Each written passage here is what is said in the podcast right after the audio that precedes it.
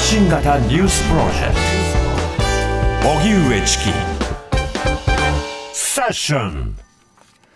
日経平均株価一時さんじゅうよねんぶりの高値更新。今日の東京株式市場で日経平均株価は一時前日の終値からよんひゃくえん以上値上がりし、取引時間中としてバブル経済期のせんきゅうひゃくきゅうじゅうねんにがつ以来およそさんじゅうよねんぶりの高値を更新しました。結局終値は昨日よりにじゅうきゅうえんさんじゅうはっせん安い さんまんろくせんごひゃくじゅうななえんごじゅうななせんでした。一方、日本銀行は今日、昨日に引き続き金融政策を決める会合を開き、短期金利をマイナス れいてんいちパーセント とし、長期金利を ゼロパーセント 程度に抑える現在の大規模な金融緩和策を維持することを全員一致で決めました。植田総裁はその後記者会見し、マイナス金利の解除など大規模金融緩和の出口について、どれくらい近づいたかという定量的な把握は難しいと語りました。それでは日経平均株価一時さんじゅうよねんぶりの高値更新、これらの動きについてエコノミストの崔真淑さんに先ほどお話を伺いました。崔さん、こんばんは。こんばんは。さて、日経平均株価ですが、高値更新というニュースがまあ続いています。あの今年に入ってのこの株価の値動き、崔さんはどう見てますか？はい、あの大きくですね、ふたつの要因が働いているのかなと思っています。一つはですね、まず東京証券取引所が上場企業に対して資本コストを意識した経営をしなさい、つまり ピービーアール という株価評価を上げるように株価を上げる努力をしなさいといったですね、そういったあの話が出てきています、うん、それによって期待が先行する形で、もともと株価評価が低かったところが特に買われている。そしてふたつめの理由としては、やはりアメリカの エフアールビー が利下げをしてくれるんじゃないかというですね、期待がちょっと前のめりにですね、出てきているというところが影響しているようです。うーん、なるほど。あの ピーディーアール の方、要はその株価に対する、まあ、あの値上がり、株価の上昇を目指しなさいというふうに、まあ、葉っぱをかけられることによって、まあ、投資家が先行して、えー、そこを購入するということ、これはとても分かりやすいわけですけれども、その利下げによって、はい、株価の値動きが、まあ、プラスに働く、これについてはいかがでしょうか？はい、これまあどういうことかといえば、まあ、アメリカの金利が動く、政策金利が動くというのは、世界で最もですね、取引されている通貨がアメリカドルなので、うん、やはり世界経済にも影響を及ぼす。じゃあそのアメリカドルの資金調達コストが下がる、金利が下がるということは資金調達コストが下がる。じゃあその資金調達コストが下がったお金でリスク資産を買おう、株を買おう、特に半導体であるとかハイテク株のところを買おうという動きがですね、加速しているという動きですね。なので金利がですね、下がるかもという期待だけでハイテク株が買われているというところがちょっと危なっかしいところではありますね。うん、まあ、利下げが行われるとなると、まあ、確かにその経済などが回りやすい。ではその回り始める前のタイミングで買っておこうという動きが実際問題のまあ値動きなどに今後まあ影響するのかどうか、それが成功するのかどうか、ここがちょっと心配ということですか？そうなんです。なので、まあ、そもそものアメリカが果たして利下げをするかもわからないし、はい、さらには一方でアメリカは利下げをしたとしても、日本の場合は日本銀行が金融緩和をどんどん方向転換を変えていくかもしれない、むしろ金融緩和縮小するかもしれないっていう話が出てくるかもしれないとなると、うん、ちょっと予想通りにいくかはわからないっていうところですよね。うん、なるほど。まあ、そうした中、あのこの値動きなどとはまた別に、その景気へのまあ体感、えー、経済界隈の評価、それから賃金などへの反映、このあたりはどうでしょうか？そうですね、これ実際の肌感覚で感じる賃金の動向と株価の動向に関しては、乖離を感じる人の方が圧倒的に多いと思うんですね。うん、というのもですね、あの物価の上昇を加味した、まあ、実質賃金、こちらじゅういちがつぶんが先日発表されたんですけども、あのにじゅっかげつ連続で縮小するという動きになっています。はい、で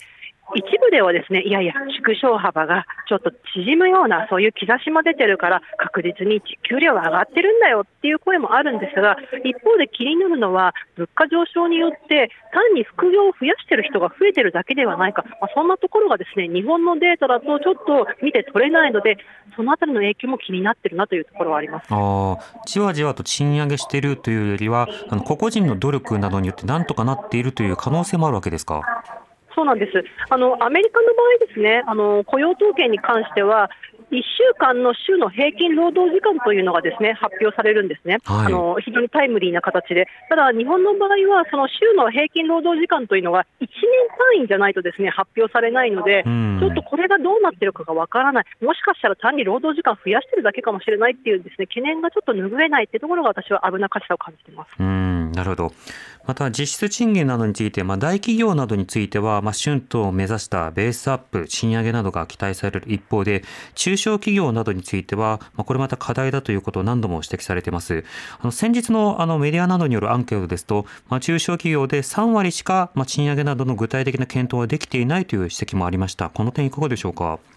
そうですね、まあ、そういったことはですねずっと指摘されているので、まあ、政府もですねやはり考えていて、特に中小企業の場合ですね大手、まあ、大企業から受託している企業が圧倒的に多いので、はい、やはりその受託の費用が上がらないと何ともならない、賃上げできないよね、じゃあということで政府が介入して、まあ、振興基準改定、つまりまあ大企業があの受託企業に対して中小企業に対して支払うお金の基準を上げようということに対して、まあ、介入するって言ってはいるんですけども、うん、一時的な改定だけで果たしてそれができるのか、むしろ一時的な価格改定だけではなく、まあ、生産性を上げるためにですね中小企業のバックアップ施策っていうのも同時にしないと、ちょっとこれ持続可能な賃上げっていうのは中小企業でも起こるかというと、うん、なんとも言えないというところですかね。うん、また世界情勢なども含めて、まあ、エネルギー価格であるとか穀物など非常にリスクを抱えている状況というのが継続しています。これもやはり物価などに対しては悪影響出てきそうでしょうか。あ、出ると思います。実際ですね、あのー、原油を運ぶタンカーがですね、あのエジプトの紅海、あのベニの海と書いてあの紅海なんですけども、はい、それをずっと通っていたものの、それを遠回りするようになってきて、じゃあどれぐらいのですね、あのタンカーが遠回りするかとなってきてるかというと、紅海を通るタンカーですね、あの戦争前に比べるともうななわりも減ってしまったっていう状況なんですよね。だからもうこれあの原油価格、その金融市場で取引されているあの価格っていうのは実際の私たちのですね、あの生活に跳ね返るまでですね、だいたいさんかげつから半年ぐらいかかるので、ちょっと春以降ですね、原油そして円安の影響がじわりじわりまた出る可能性あるのかなと思っています。うん、となると今度こそ例えばエネルギー価格に対する具体的な補助であるとかトリガー条項、あるいはまあ分配政策や減税政策、あの去年やりましたあるいは去年掲げましたというもの以上のさらなるメニューというのはこれは必要になりそうでしょうか。必要だと思いますね。もう補助金政策っていうのは持続可能なものではないので、やはりトリガー条項であるとか、はい、そのあたり一歩踏み込まないとちょっと政府に対しての信頼感今ねすごく、あのー、下がっているところなので、ちょっと行わないとなって思っているところはあるとは思うんですけども、ちょっとそれは期待したいと思っています、はい、うん。なおあの自民党 の, その裏金問題などを含めて政治の安定性が非常に欠けている状況がありますが、これらは株価であるとか投資などに影響は出ているんでしょうか。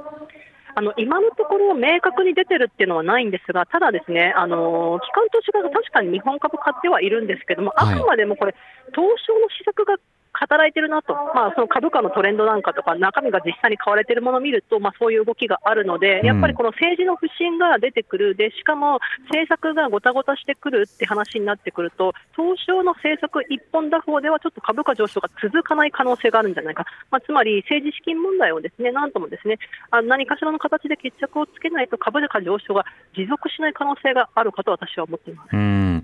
一方で日銀大規模緩和の維持を決定、これについてはまあ投資家などからすると一定安定のまあ一つ判断材料ということになるんでしょうか。これがですねすごく解釈が難しいんですけども、あの日銀のですね金融政策決定会合で大規模緩和は確かに維持っては言ってはいるんですけども、はい、同時にですね経済物価の情勢の展望レポートを発表しているんですが、うん、にせんにじゅうごねんの物価水準に関してはむしろ上方修正しているっていうことを発表しているんですよ、はい、となると今, 今回は大規模緩和実施となったけれども、うん、もしかしたらしがつ以降の日銀の金融政策決定会合でマイナス金利政策の解除であるとか、長期金利をコントロールすることをもう完全にやめるであるとか、はい、踏み込んだことが出てくるんじゃないかなと。で、実際それを受けてですね、為替市場もすごく乱高下するという動きにはなっています。うん、なるほど。そうした出口というのが具体化する前の段階で、まあ、人々のお財布をどう温めるのかという、まあ、財政政策の方の、まあ、短期的なビジョン、こちらの方がまずは問われるわけですか。そうですね。なので、まあ、日銀の動きに関してはですね、今回のまあ展望レポートからですね、こんな感じかなっていうですね、期待がいよいよですね、投資家にはあのかなり浸透してはいるとは思うんですが、はい、あの次のリスクとしてやはり物価上昇でお財布上、お財布の動向、実質の賃金のところがですね、なんともならないな、そういうリスクが高まってるなとなると、補助金政策だけじゃなく、ちょっとプラスアルファ何か出てくるのかっていうのがちょっと焦点になってくるかと思ってます。そうですね。出さないとまあじわりじわりと各財布から削られるという状況が続いてしまいますもんね。そうですね。こんな状況で、あのー、長短金利コロコントロール完全にやめますであるとか、マイナス金利政策やめますって言われても、はい、あの誰も喜ばないですからね。うん、そうですね。蔡さん、ありがとうございました。ありがとうございました。エコノミストの蔡真澄さんにお話を伺いました。ティービーエス Radio きゅうまるご きゅうごよん発信型ニュースプロジェクトセッション。